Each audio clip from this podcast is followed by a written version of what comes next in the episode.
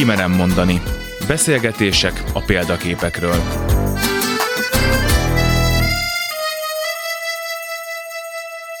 Sugár Ágnes vagyok, köszöntöm Önöket!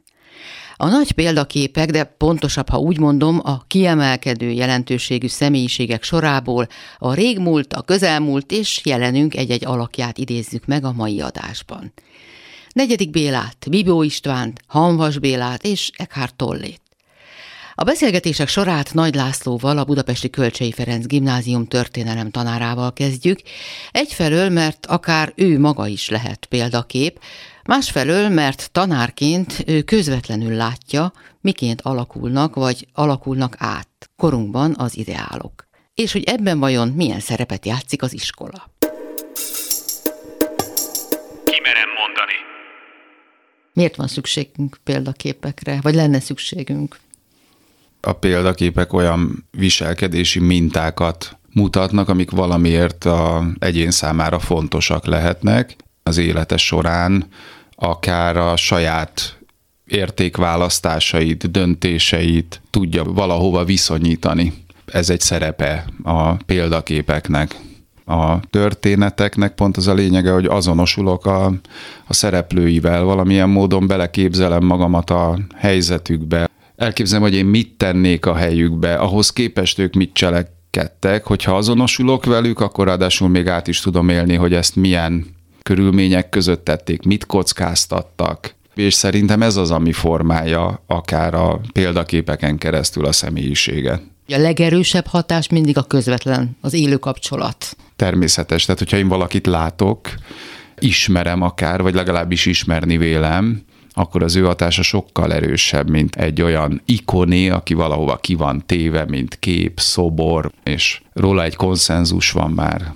Ebből a szempontból sem túl előnyös a kommunikáció, a televízió és az összes többi, ami az elmúlt évtizedeket mélységes és alapjaiban változtatta meg és hatotta át, mert azt hisszük, hogy közel van. Azt hisszük, hogy azonosulunk velük, de ez egy áll tájékozottság amit a televíziós filmek, vagy a számítógépes játékok, vagy akár az internet bármelyik szegmens elénk tár.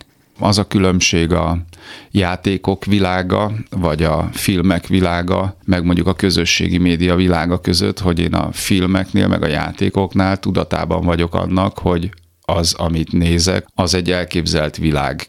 A közösségi média felületeken pedig elhiszem, hogy amit magukról kommunikálnak az emberek, azok ők.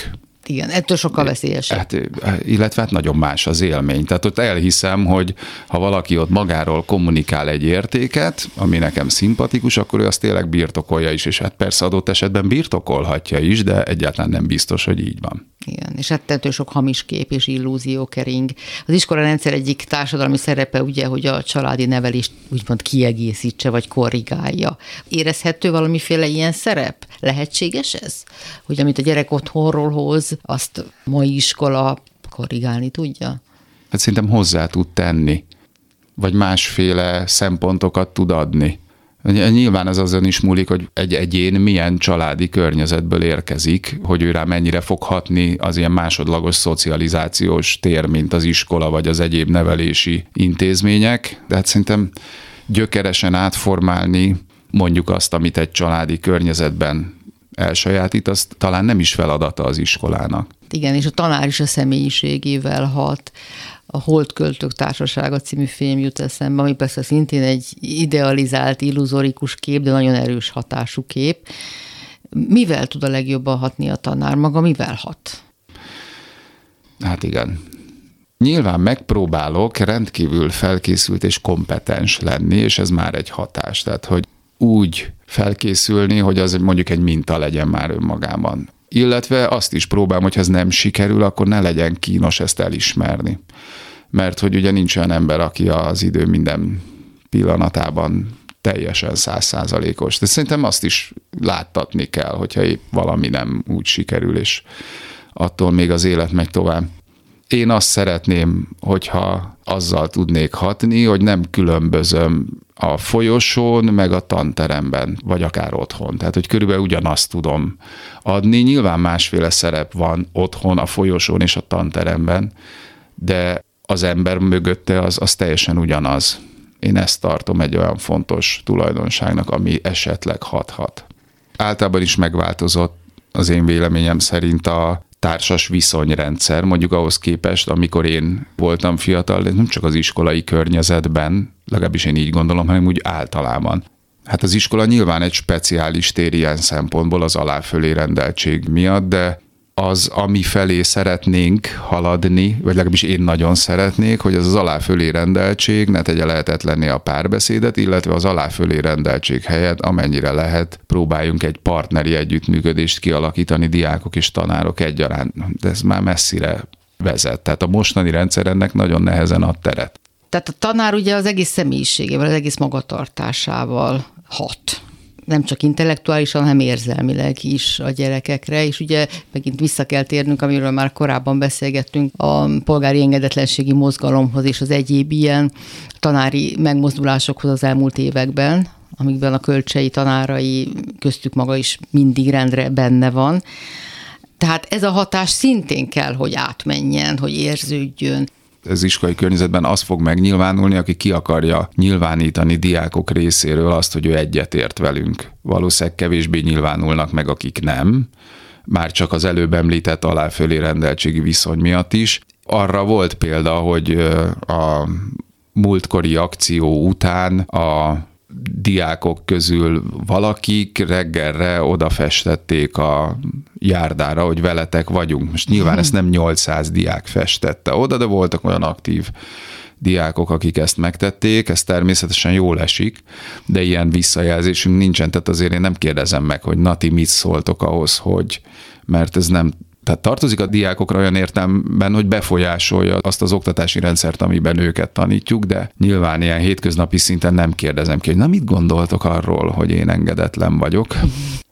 Közelmúltban zajlott vizsgálat legfőbb tapasztalása, hogy a családból és a médiából választott példaképek szinte azonos mértékben jelennek meg már a különböző korosztályoknál is nemekben. Feltűnő, hogy a tanári példaképek és a magas kultúrából származó személyek, tudósok, művészek, történelmi figurák teljesen kivesztek, mint példaképek. Tanári példaképek kiveszése szerintem összefügg azzal, hogy a tanári pályastátusza tűnt el. Tehát ma már mert szokták mondani, hogy 10 millió tanárország vagyunk. Ezt még nem hallottam, de hát ezt is lehet mondani. Tehát, hogy az egy alapvető dolog a környezetemet megfigyelve, hogy a tanárok tevékenységéről otthon mindenki mindent jobban tud, mint az, aki a teremben teszi. És nyilván ebben vannak olyan élmények, amelyek egyébként igazak, de hogy ez ilyen alapvető. Igen, Otthon ti, megbeszéljük, igen. és ah, hülye az a tanár. És mivel ugye az aktualitássá válik mindenkinek a pedagógussal való találkozás, hiszen egyrészt megélte, másrészt a gyermekét elviszi, és onnantól kezdve már az is egy szakértelem, hogy én összevetem, hogy mi volt az én oktatási közegemben, és nem értem, hogy most miért nem az van. És akkor valószínűleg a tanár nem, nem úgy csinálja, hogy kéne. Számtalan ilyen példa van. Szóval szerintem ez a pedagógus példaképek kiveszésének egyik fontos eleme. Hát, hogy a közoktatási rendszer sem formálódott az idő során olyanná, ami túlzottan lelkesíteni a mai korosztályt. Az, hogy a történelmi és a magas kultúrából származó példaképek kikoptak, hát nagyon távoliak ezek mondjuk a média felületeken megjelenő alakokhoz képest, nehéz kötődni hozzájuk. Egyszer egy ismerősöm mesélte, hogy amikor otthon kísérőadást tartott a Kádár rendszerről és a szocializmus hátrányairól az akkor érettségiző fiának, aki már a rendszerváltozás után született, akkor egyszer csak egy ponton a fiú megállt, és azt mondta, értsd meg apa, hogy nekem Kádár pont olyan messze van, mint Lenin. Ennyire érezte át. Hát, és valójában ez körülbelül jogos is, és valószínűleg Kádár ugyanolyan messze van, mint a nagy magyar királyaink, vagy, vagy akár az ókori történelm nagyjai. Hát akkor most a rögtönzött történelem óra keretében mégiscsak a magas kultúra vagy a történelem nagy figurái közül válaszunk, ezt kértem legalábbis, hogy hozzon nekünk olyan alakokat, akiket példának lehetne tekinteni, példaképnek is akár.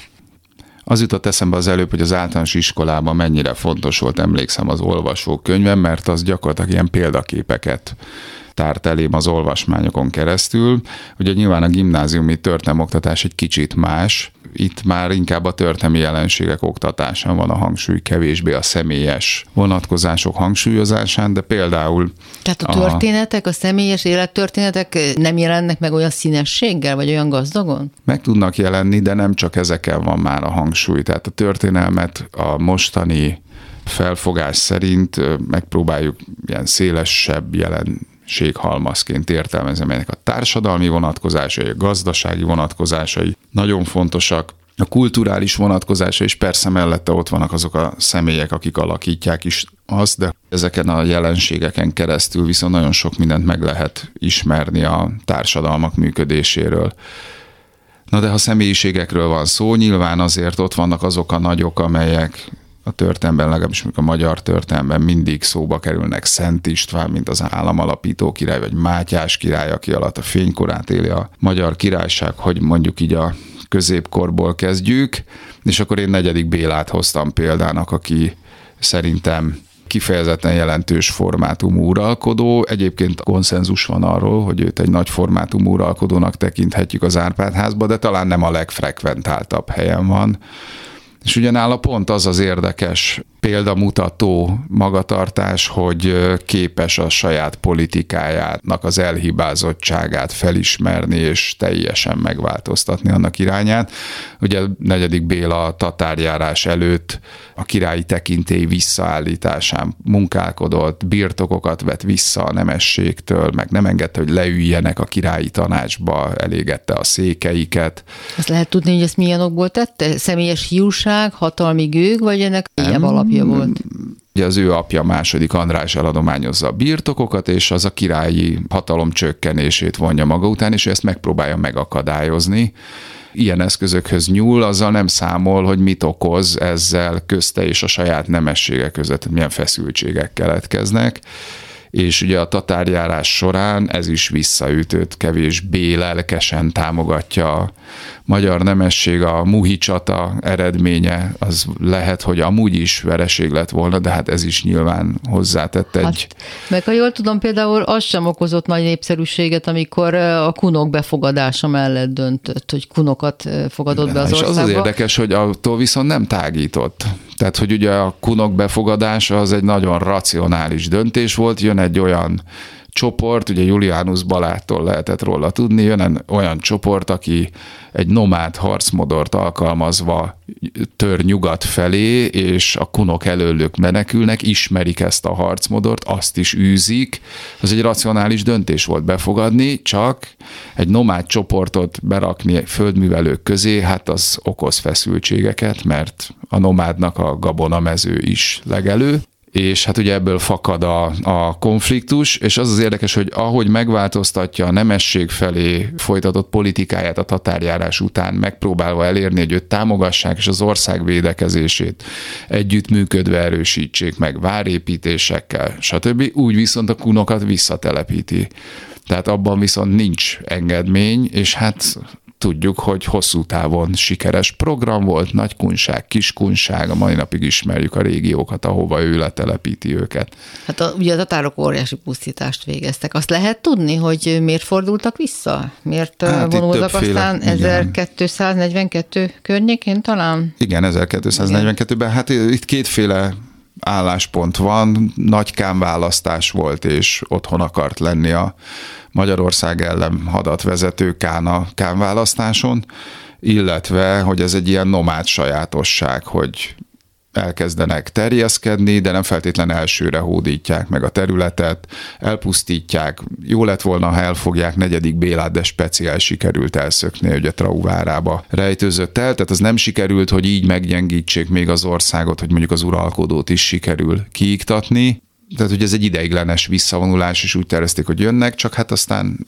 végül is nem volt több jelentős, ilyen jelentős támadás Magyarország ellen. Na és akkor jött a fordulópont tulajdonképpen. És hát ez már a fordulópont, tehát negyedik Béla számított rá, hogy ők visszajönnek, és az egész politikáját a tatárjárás után az határozta meg, hogy ő felkészítse az országot a tatárok ellen, és ebben Szerintem az a követendő példa, hogy képes vagyok felismerni azt, hogy amit tettem, az nem, nem tökéletesen szolgálta azt a célt, amit én szerettem volna elérni, és képes vagyok ezen változtatni, és új irányt adni a politikámnak, miközben egyébként azok az elemek, meg amelyek tarthatók és védhetők, azokat akár vihetem is tovább, ugye kunok betelepítése, és hogy ez szerintem egy nagy formátumú egyéniség. Különösen úgy, hogy van olyan, aki negyedik Bélát egyébként kifejezetten egy katonai antitalentumnak tartja, ami azért egy fontos képesség egy középkori uralkodónál, hogy ő a csatatéren is legyen kompetens, negyedik Béláról van, aki azt állítja, hogy ő az, én nem annyira nem értek a hat történethez,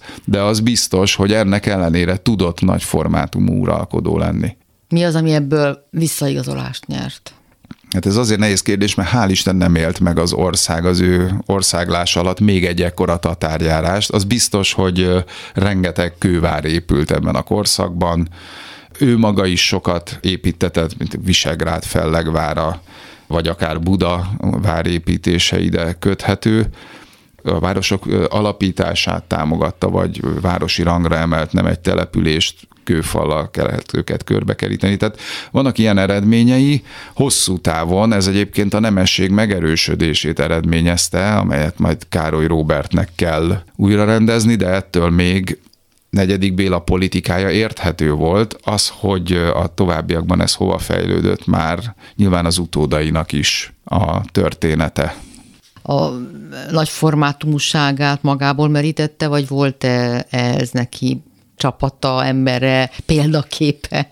Hát ez jó kérdés abból, ahogy ő politizált, az biztos, hogy kiderül, hogy az ő apja nem volt a példaképe, sőt kifejezetten feszült viszonyt ápolt második Andrással, és az ő ellenében fogalmazta meg a politikáját a tatárjárás előtt, ami egyébként bizonyos értelemben visszatérés lett volna a második András előtti uralkodókhoz.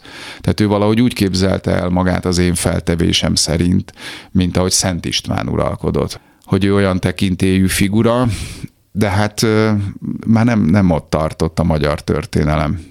Könnyebb a gyerekekkel régmúlt nagy formátumú alakjairól mesélni, őket közelebb hozni, ők, az ő irántuk való érdeklődést felkelteni, mint mondjuk a 20. század alakjai iránt? Van ilyen különbség? Érzékelhető ilyen különbség? Inkább az érzékelhető, hogy ki az, akinek vonzó mondjuk a középkor, mert úgy hasonlít a trónok harcán. De tényleg, hát a trónok harcán is lehetne középkor tanítani sok vonatkozásában.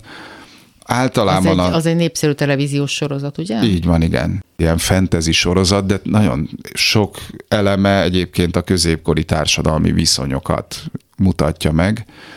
Szóval arra akartam csak visszatérni, hogy azon múlik igen, hogy ki mennyire érdeklődik a középkor iránt, de egyébként ezt a fajta irányváltást a politikában be lehet mutatni, és ez lehet érdekes a diákok számára, különösen azért, mert ráadásul kiválóan bemutatható úgy, hogy ők ismerik föl a különféle történelmi feljegyzések alapján. Már ez gimnáziumban egy óriási lehetőség, hogy szövegértelmezésből vonunk le következtetéseket, nem a tanári narráció fogalmazza meg, hogy itt azt kell látni, hogy negyedik Béla nagy formátumú egyéniség. Mit lehet Bibó István alakjából a gyerekek számára közelhozni, átvinni?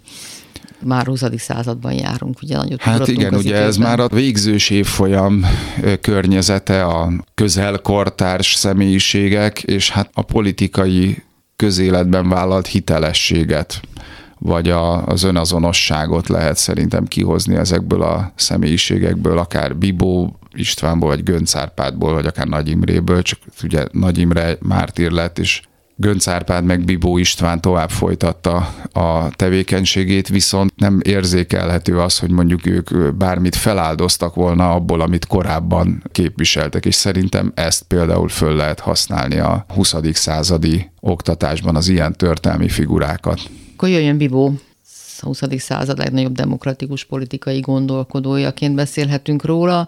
56-ban a harmadik Nagy Imre kormány államminisztere volt és hát a megszállás, szovjet megszállás idején kitartóan az megszállás ellen lépett fel és tiltakozott letartóztatják, és életfogytiglant kap, ha jól emlékszem, aztán a 60-as években szabadul. Én szerintem... És azt olvastam, nem tudom, hogy igaz-e, hogy állítólag Néru kérésére. Én nem tudom, hogy ez bizonyított-e, de ez, ez egy létező anekdóta, hogy maga Néru közben járt érte hogy ne a Kádár ítélet? kormánynál, így vagy ne halálos ítéletet kapjon, hanem, hanem börtönbüntetést, és hát utána ugye, hogy a 60-as években a Kádár korszak konszolidálódik, őt is kiengedik a börtönből, és szerintem az az érdekes a személyiségében, hogy ő a Kádár korszak alatt képes volt olyan szellemi képességeihez képest, vagy az adottságaihoz képest viszonylag alacsony szintű munkát végezni, ami mellett ő továbbra is a saját értékrendjének megfelelő eszméket hirdette, ami szerintem egy példamutató magatartás. Tehát, hogy nem próbálok meg azért véleményt változtatni, mert az érvényesülésemnek az az útja. Ugye eleve a Kádár korszaknak van egy ilyen hangulata, hogyha valaki hajlandó beállni elfogadni azt, hogy a Kádár rendszer legitim, akkor biztosítják a boldogulását anyagi értelemben. Nem kell nagy kiállást tenni, csak nem fogok ellene politizálni. Bibó István pedig folyamatosan az alapvetően a demokratikus értékrend mellett tett hitet, miközben elfogadta, hogy az ő státusza egyébként mondjuk nem ugyanaz, mint egy, egy szabad gondolkodói egy szabad demokráciában.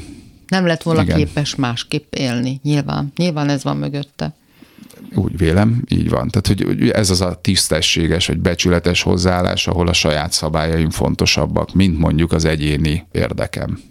Nyilvánvalóan, hogy elfben ezt mindenki értékeli, díjazza, ezzel mindenki egyetért. Mind múlik vajon az, hogy amikor éles helyzet van, nem ilyen nagy horderejű, de hasonló helyzet van az életünkben, hogy vagy kiállunk az értékrendünk mellett, vagy igazodunk, mind múlik az, hogy ki melyiket választja. Ja, hiszen milyen sokszor halljuk azt, hogy olyan munkahelyen dolgozik, amivel messze nem ért egyet, annak az üzenetével, annak az értékrendjével, de meg kell valamiből élni. Hát manapság is ez milyen sokszor elhangzó érv.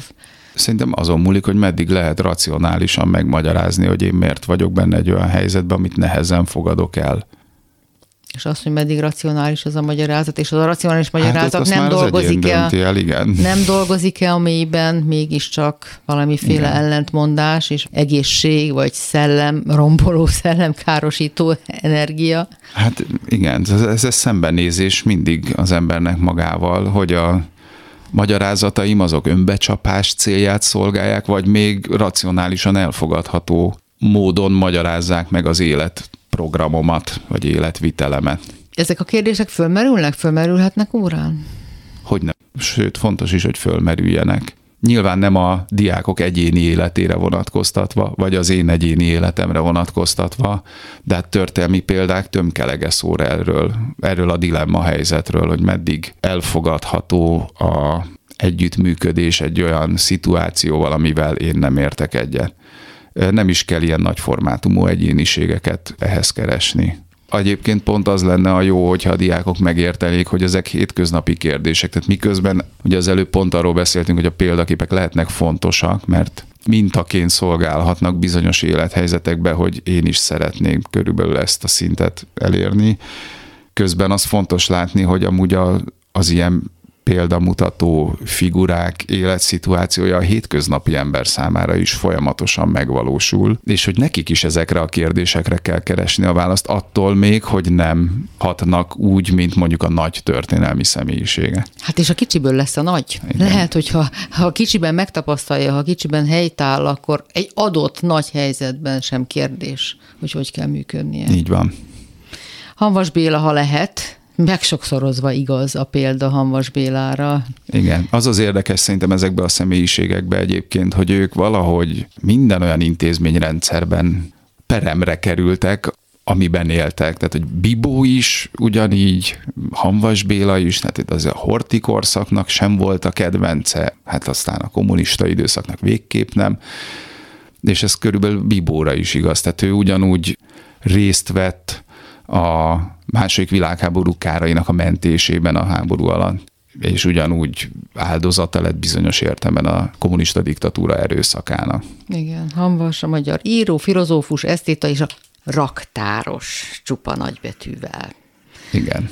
Tisza palkonyán számolt csavarokat. Igen. Az írásaiban viszont pont azt tartom elképesztőnek, hogy folyamatosan van egy távolság, vagy egy, én legalábbis érzek egy távolságot attól, ami a külvilágban aktuálisan zajlik. Miközben amit ír, az meg minden pillanatában reflektál Tehát, hogy az Óda a 20. századhoz egy olyan pontos leírása szerintem annak, amiben élnek az emberek, legyen az diktatúra, de akár demokrácia is, hogy egészen megdöbbentő, miközben egy pillanatig nem halljuk senki ismert embernek a nevét. Igen. Olvasom, hogy 35-ben Kerényi Károly és Hanvas a Szigetkört alapították meg, amely a klasszikus görög hagyományból merítkező szellemi szövetség lett volna, vagy volt. Többen is csatlakoztak hozzá, Szerbantal is, Német László is, meg mások is és meg is jelent három kiadvány, de aztán kiderült elég rövid úton, hogy a szellemi közösség, ez a szellemi közösség mégsem az, hogy megvalósíthatatlan az a szellemi közösség, amit ő gondolt. Erről a magyar Hiperionban azt írja, hogy itt vagyok ebben a népben, ezen a földön, minden szándékom eredménytelen, minden szavam hiába való, minden tervem összetört, megbuktam, észrevétlenül, fölöslegesen és fel nem ismerve. Igen, szerintem a Hyperion az egyik legkiábrándultabb írása, amúgy, amiket én olvastam legalábbis.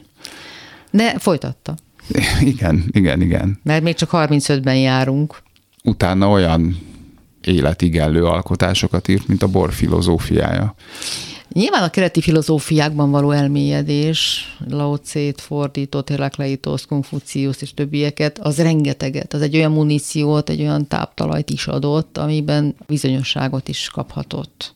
Igen, illetve hát ő biztos, hogy ez a szokratészi vonal, aki úgy gondolja, hogy van egyfajta mérce amihez lehet alkalmazkodni, és azért úgy tűnik, hogy ő ehhez próbált alkalmazkodni az egész tevékenysége során, és valahogy lehet bennem a, a, a történelmi személyiségekben ez ragad meg általában, amikor valaki tértől időtől függetlenül tud önazonos módon működni, vagy pedig felismeri, hogyha tevékenységével valamiféle probléma volt a korábbiakban, és tud változtatni rajta.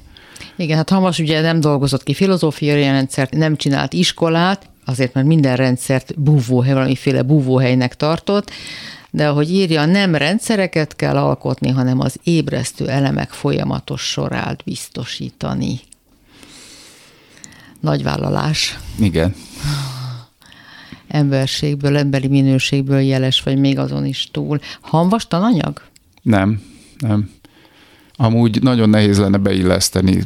Nyilván lennének olyan szövegei, amelyek beillenének a közoktatásba, de nem nagyon, nem nagyon szerepel benne gimnáziumba. És kár is gondolom, de nem is lehet behozni, nem is szoktam becsempészni? De én az Óda a 20. századot például szoktam, mert ott azt nagyon szépen fejti ki, akár csak a bevezet, tehát az első oldalt, ha elolvassa egy diák, akkor ott kap egy képet a politikai ideológiák működéséről és az szerintem egy nagyon tanulságos leírás, miközben egyébként elég vicces is. Uh-huh.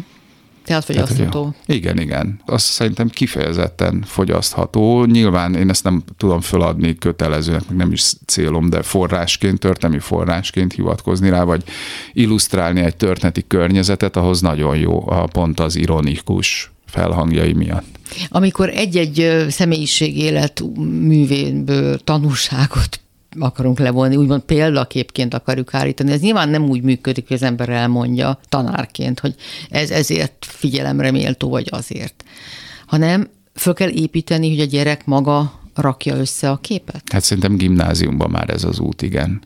Én szerintem amúgy általános iskolában az elképzelhető, hogy az ember tud olyan életutakat elmesélni, amik nagyon vonzóak tudnak lenni. Ugye pont az előbb beszéltünk erről, hogy a történetek nagyon vonzóak az emberek számára, szeretünk történeteket hallgatni, de én gimnáziumban már hatékonyabbnak tartom azt, hogyha a diák a szövegeken keresztül ismer meg valamit, és saját maga vonja le a következtetéseket. Miben hatékonyabb? Miért hatékonyabb? Hát mert az az ő következtetése lesz, vagy az ő értelmezése. Nyilván az egy az inkább egy ilyen facilitátori feladat, hogy esetleg keresünk többféle értelmezési keretet, akár adott személyiségek megítélése során, de hát a, ha a válaszokat ő mondja meg, akkor az a saját felismerése az sokkal jobb, mint hogyha én prédikálok felemelt mutató hogy így kell csinálni.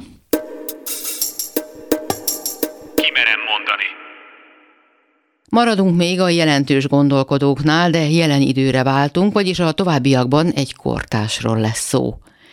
Majd visszatérünk a hétköznapok világába, némi összegzéssel zárva a példaképekről szóló beszélgetés sorozatot.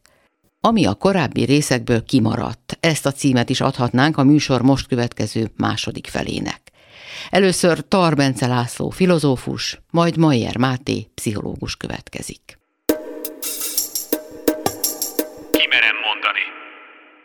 Hát akkor váltsunk olyan valakire, Igen. aki vitathatatlanul akkor egyik nagy szelleme, vagy legalábbis a legnépszerűbb spirituális tanítóként tartják számon Eckhart Tollét, német származású kanadai író, előadó, spirituális tanító, ugye a Most hatalma és az Új Föld című bestsellerek szerzője sok más könyv mellett, tehát ugyanakkor meglehetősen vitatott személyiség is. Miért választottad be a sorba Eckhart Tollét?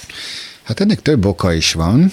Őt például erőbb ismertem írásain keresztül, mint ha valaha bármit tudtam volna a megjelenéséről, életútjáról, bármiről, és miután nekem a korábbi összes mondjuk példaképem, szellemi nagy ember, sármos, jóképű, és hogy mondjam, külsőleg is abszolút példaértékű emberek voltak, szép emberek. A szépség is ugye a nagyságnak egy előtt csarnoka lehet, rengeteg ember például pusztán azzal tűnik ki a környezetéből, hogy szebb, mint az átlag, és más nem is kell csinálnia. És ezt nem nézem le, én azt gondolom, hogy ez is egy virtus, ez is egy erény. És hát az ember ugye elképzelt, hogy na hát egy ilyen nagy szellemi tanítómester akkor hogy is néz ki. És azt hiszem, hogy, hogy amiért ide beválasztottam a sorba, az egy, már nem csak a megjelenése miatt, nyilván majd beszélek a tanításairól is, de a legnagyobb ilyen zen pofon nekem az volt, amikor először láttam róla egy filmfelvételt, és hát ő egy rendkívül csúnya ember, és egy pillanatra ez volt, ez nem lehet a. Tehát egy ilyen embernek, akinek ennyire magasztos és emelkedett és hihetetlen szellemi gondolatainak, az úgy kell, hogy kinézze, mint Atlasz legalábbis, aki a vállán hordja a földet. És hát ő ilyen szempontból abszolút ezt a szokratészi figurát testesíti meg, mert hogy Szokratészről is feljegyezték, hogy rendkívül csúnya ember volt, és az rendkívül fontos az én szememben, hogy ahhoz, hogy valaki nagy ember legyen, az, hogy valaki példakép legyen, ahhoz nem kell külsőleg is átlagon felüli megjelenéssel bírnia, sőt, sőt, sőt, Nyilván Stephen Hawkingot is ide hozhatnám, ugye a maga fogyatékos fizikai adottságaival, hogy mégis ugye ezer és ezer ember inspirátora és milliókat megérintő gondolatai lehetnek, hát ilyen az Eckhart Tolle Kritikusai is vannak azért szép számmal. Ő ugye magát a könyveiben megvilágosodott emberként határozza meg Eckhart Tolle, aki megszabadult az ego minden kényszerétől.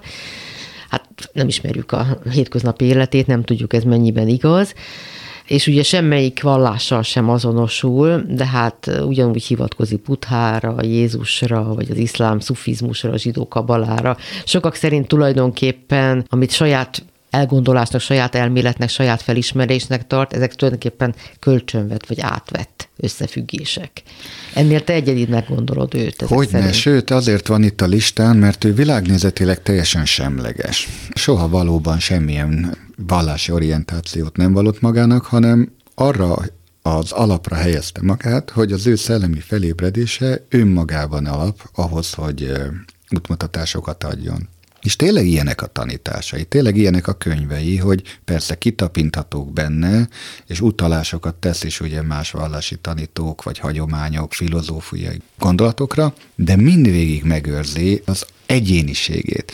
És ha visszatérek, ahonnan a beszélgetésünk indult, hogy hogy mi azért keresünk a példaképeket sok esetben, mert olyan embereket próbálunk találni a világban, akik nagyjá tudtak lenni, de önmaguk útját jelölték ki. Iskolapítók, irányzatalapítók, legyen az művészi, kulturális, filozófiai, őt ilyennek tartom.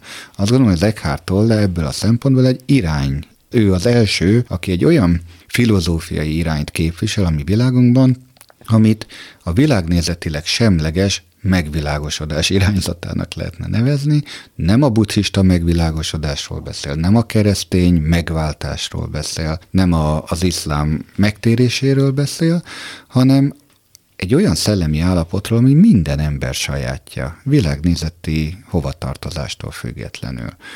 Na most Nyilván, aki hívő ember, az azt fogja mondani, hogy jó, hát a hideget szeretem, meleget szeretem, a langyosat kiköpöm, mi az, hogy világnézetileg semleges, ilyen nem létezik, akkor ez, ez semmilyen. Hát rendkívül érdekes, hogy ez a semmienség, amit ő egyébként hangsúlyoz, mint tulajdonságot, ez miért lehet érték, és miért lehet mégis irányadó, olyan fundamentálisan tereli el a gondolkodásunkat mindentől, ami tradicionális, minden, ami formához kötött, minden, amiben a ránk hagyományozott fogalmakhoz kötődik, hogy telje, valami teljesen újat és unikálisat tud létrehozni, és hát hozzá hasonlóan azért vannak mások, akik talán ugyanebben a szellemben gondolkodnak, tanítanak.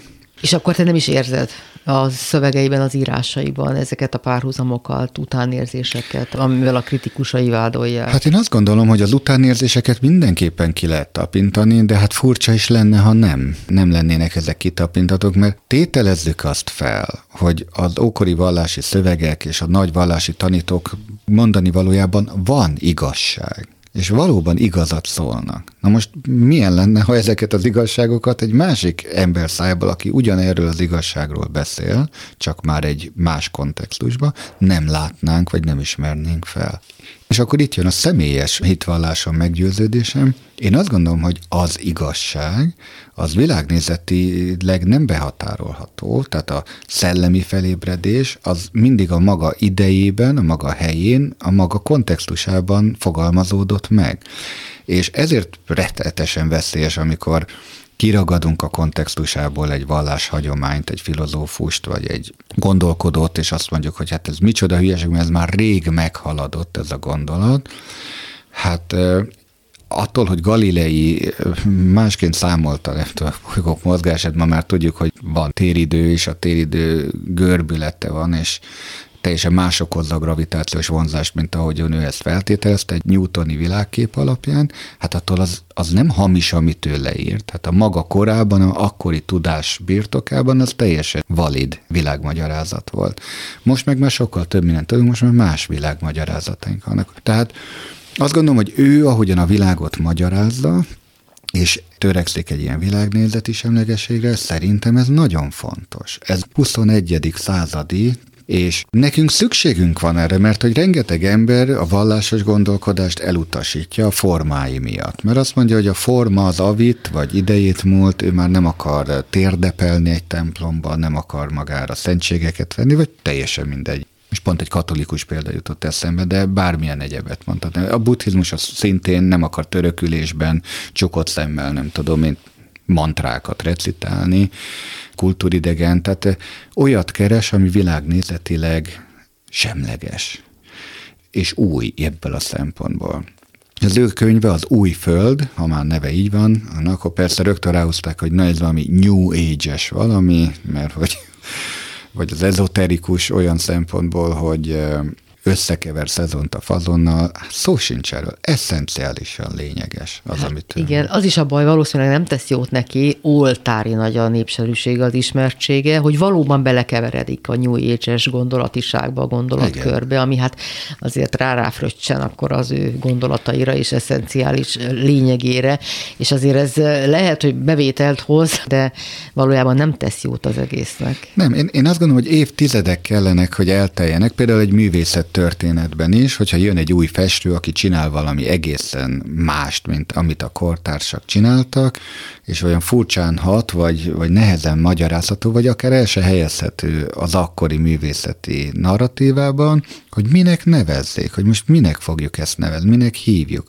Ha ő nem definiálja saját magát, hogy mondjuk én dadaista vagyok, vagy én impressionista vagyok, akkor ezt később adja neki a kor majd ezt az elnevezést, hogy hát ő olyan pointilista volt. Miért? Mert hát pontokkal festett. De az az impressionizmuson belül van, mert nem tudom, én nem úgy rajzolja le a formákat, ahogy megszoktuk. Ma már mindenki tudja ezeket a kategóriákat, és ez alapján el tudjuk helyezni ezeket a gondolkodókat. Egy ilyen gondolkodót, mint Eckhart Tolle, egyelőre még nem nagyon tudunk bekategorizálni. Minek is nevezzem. Nincs meg a megfelelő szavunk, vagy nem félő, hogy bedarálja a New Age, és a lényegét veszt így? hát, ez rendkívül érdekes. Nekem, mikor megjelent, van egy eszé kötetem, az örök élet forrása, akkor a könyvkiadó ragaszkodott ahhoz, hogy ezt valami kategóriába be kell sorolni, hogy ez mi legyen. Hát mondom, mi lenne a filozófiának? Az nem elég szexi, az nem, ha így látjuk, hogy ez filozófiai könyv, senki nem fogja megvenni. És elképesztő, nem is valahogy úgy jelent meg, hogy ezoterikus mi, ezt csak ezért mondom. Ide lett sorol, vagy ezotéria. Semmi ezoterikus nincs benne, még csak véletlenül se. Vannak ezoterikus témák, amiket érint, de csak és kizárólag filozófiai aspektusból, de úgy érezte, hogy a kiadó, hogy ezzel nagyobb ö, olvasó réteget lehet ö, megcélozni, és így is jelent meg azt. Hát nem tudtam, hogy mit most sírjak, vagy nevessek ezen. Hát néha ezen is múlik egy felcímkézés, hogy egy kiadónak mi a szempont. Hát ezzel együtt azért nagy valószínűséggel nagyon nem bánja tolle, mert azt mondják, Igen. hogy az komoly üzleti vállalkozás hatalmas vagyonra tett azért szertő a tanításai nyomán, legalább ennyi. Hogyha hát, a tudományos elfogadottságban nem tudom, hogy hol tart ezzel. Ezt én sem tudom. A tudományos elfogadottsága az valóban megkérdőjelezhető, mert nem tudomány, amivel ő foglalkozik. És itt jön megint az, hogy egy gondolkodó, ugye ez egy nagyon érdekes, a gondolat maga kategorizálható-e? Betehető egy gondolat, egy kategóriába, hogy ez most milyen gondolat? Ez természettudományos, ez művészi, ez filozófiai? Már Arisztotelész, amikor a tudományok felosztását megalkotta egyáltalán, akkor neki is problémája volt, hogy ő találta ki a kategorizálást, mint fogalmat, hogy különböztessük meg a matematikát a fizikától, a természettudományt a bölcselettől, és akkor ezek mondhatjuk, hogy próbálkozások voltak, amikor ő kategorizálni akart. Ugye ezeknek a nézeteknek a címkézése, hogy mégis mi a tárgya ezeknek a gondolatoknak. Hát egy és rendszer, rendszer iránti Egy igény. rendszer iránti igény. Na de hát ez megvan a keleti gondolkodásban is, amikor a minden nézeteket felölelő háló ugyanez. Hány kategóriába oszthatjuk a gondolatokat, és ott valami 130 valahány, vagy lehet, hogy 160 valahány kategória van. Na most ugyanez, hogy vannak gondolataink, hogy hogy tudjuk ezeket a nézeteket osztályozni, hány kategóriát akarunk megkülönböztetni, hova soroljuk, és borzasztó fontos az, hogy Azért, mert egy könyvtár katalógusba bekerül valami egy megfelelő fiókba, bár ma már ugye ezek csak virtuális fiókok, az nem azt jelenti, hogy a dolog az, az azt jelenti, hogy azt valaki oda kategorizálta, vagy oda sorolta. Tehát az, hogy Eckhart Tolle-t ezoterikusnak kategorizálják, az egy nonsens a gondolatait kell megvizsgálni, amelyek messze-messze túlmutatnak mindenen, ami tradicionális értelembe vett ezoterikus, és semmiképpen nem New Age-es. Kimerem mondani. Szóval, hogy egészséges folyamat támogassunk szülőként például, vagy pedagógusként, örüljünk neki, vagy hagyjuk a maga útján haladni azt a gyereket, azt a fiatalt, aki lelkesedik, aki idolt választ, aki példaképek után megy. Én azt mondanám, hogy egyiket se, hanem beszélgessünk ezekről az idolokról. Nézzük meg a árnyoldalakat is, nézzük meg a, a fényes oldalakat is, hogy egy egész képet lehessen látni róluk. Hogy sokszor azokhoz a teljesítményekhez azok a sötét oldalak is kellettek annak a kényszerítő nyomása is kellett. Nem csak a kényszerből lehet nagy teljesítményeket véghez vinni, de ahogy korábban mondtam, aki lelkileg jól van, azt nehezen tudom elképzelni, hogy valami belső motiváció rávegye arra, hogy egy ilyen nagyon lelki értelemben adott esetben sivár és sanyarú életet válasszon, ha csak nincs valami nagyon erős eltökéltség benne. És a sportolók esete például, akiből világra szóló élsportoló lesz sok-sok évnyi küzdelemmel, kitartással, az önmaguk meghaladásával, lépésről lépésre, évről évre például, amikor már mindent megnyertek, és még mindig, még mindig mennek előre, akár a fizikai fájdalmat is leküzdve.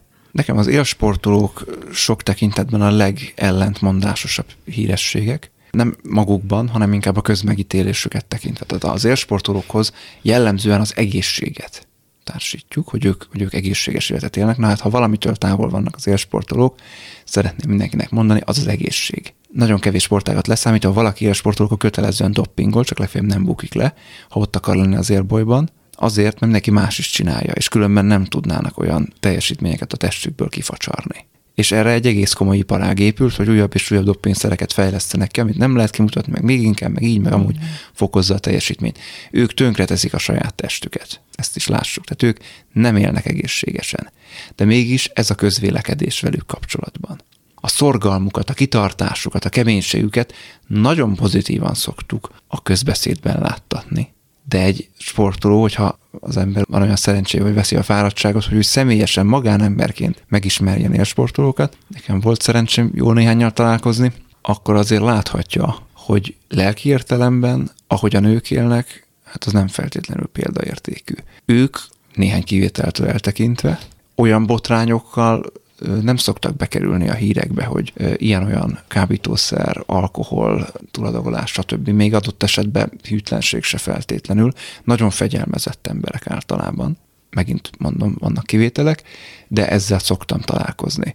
Egy élsportoló, és ez igaz egyébként a fegyveres testületek tagjaira is, nagyon másként tekinti bizonyos jelenségekre, mint egy átlagember. Egy átlagember, ha valami fáj, akkor azt tudja, hogy az nem jó, azt abba kell hagyni. Ha egy ilyen embernek valami fáj, akkor azt tudja, hogy most akkor valami teljesítményt csinált, és ez ebbe az irányba kell tovább menni. Akkor dolgozott jól. Tehát például a fájdalomhoz való viszony. És ez nem csak a fizikai fájdalom, a lelki fájdalom is. Amellett, hogy valaki sportoló legyen, nagyon-nagyon nehezen fér bele, ha egyáltalán belefér a magánélet. Nagyon egyoldalú élet. Ugye néhány év alatt, 10-20, nagyon maximum 31 pár év alatt kiégetik magukat a testük tovább nem bírja föntartani azt a, azt a szintet, amit az sporthoz kell, tehát kiöregszenek, és akkor ott vannak széttárt kezekkel, hogy most akkor mit csináljak. Nagyon sokan maradnak a sportvilágában, lesznek edzők, nevelik az utánpótlást, addigra már esetleg családot is alapítanak, de nagyon nehezen szokták ezt a visszavonulást megélni. Borzasztó nehezen. És ők nem csak a, én azt tapasztaltam eddig legalábbis az összes élsportoló, akivel találkoztam, ők nem csak az élsporthoz való viszonyt élik meg ilyen nagyon fegyelmezetten, nagyon önsanyargatva, hanem mindent. Az életük minden területén ezzel az attitűddel vannak, és még egyszer mondom, zárójelben ez a fegyveres testületek tagjára is igaz szokott lenni. Tehát nagyon kemény emberek ők, és mi idolként tekintünk rájuk nem tudom eldönteni, hogy számodra szerinted jó dolog-e, ha példaképeket követünk, példaképeket választunk, vagy nem? Lelki értelemben, pszichológiai értelemben. Hát másképp válaszolnék. Szerintem nem az a kérdés, hogy az jó dolog-e, hogy választunk-e ilyeneket, vagy nem, hanem az a kérdés inkább, hogy ezekhez hogy viszonyulunk. Kritikátlanul akarjuk követni őket, és tesszük őket fel a polcra, hogy na ilyen a, a nagyszerű ember, ilyennek kéne lenni, az szerintem nem jó. Vagy pedig tudunk elég részletgazdagon, elég kritikusan hozzájuk állni, hogy igen, elismerem a nagy teljesítményt, igen, az nekem ilyen, vagy ilyen szempontból szimpatikus és követendő, de esetleg nem addig a mértékig, mert hiszen ezt azért mondjuk ki, hogy az összes ilyen idol, akiről eddig beszéltünk, ők valamiben az extremitást képviselik. Az extremitás pszichológiai értelemben sohasem jó. Tehát, hogyha én sportolok, a magánéletembe, és nem doppingolok, és abban kitartó vagyok, és mondjuk lefutom a fél maratont, akkor ez egy jó dolog. Hogyha én erre teszem fel az életemet, és mindent ebbe áldozok bele, akkor az már nem. Tehát én szerintem ez a kérdés, hogy hogyan állok a példaképekhez, nem az, hogy önmagában, hogy választok-e ilyet. Kimerem mondani. Ez a műsor egy korábbi adás ismétlése volt, de a jövő héttől innen folytatjuk már új részekkel. Köszönöm figyelmüket, várom önöket akkor is. Kimerem mondani.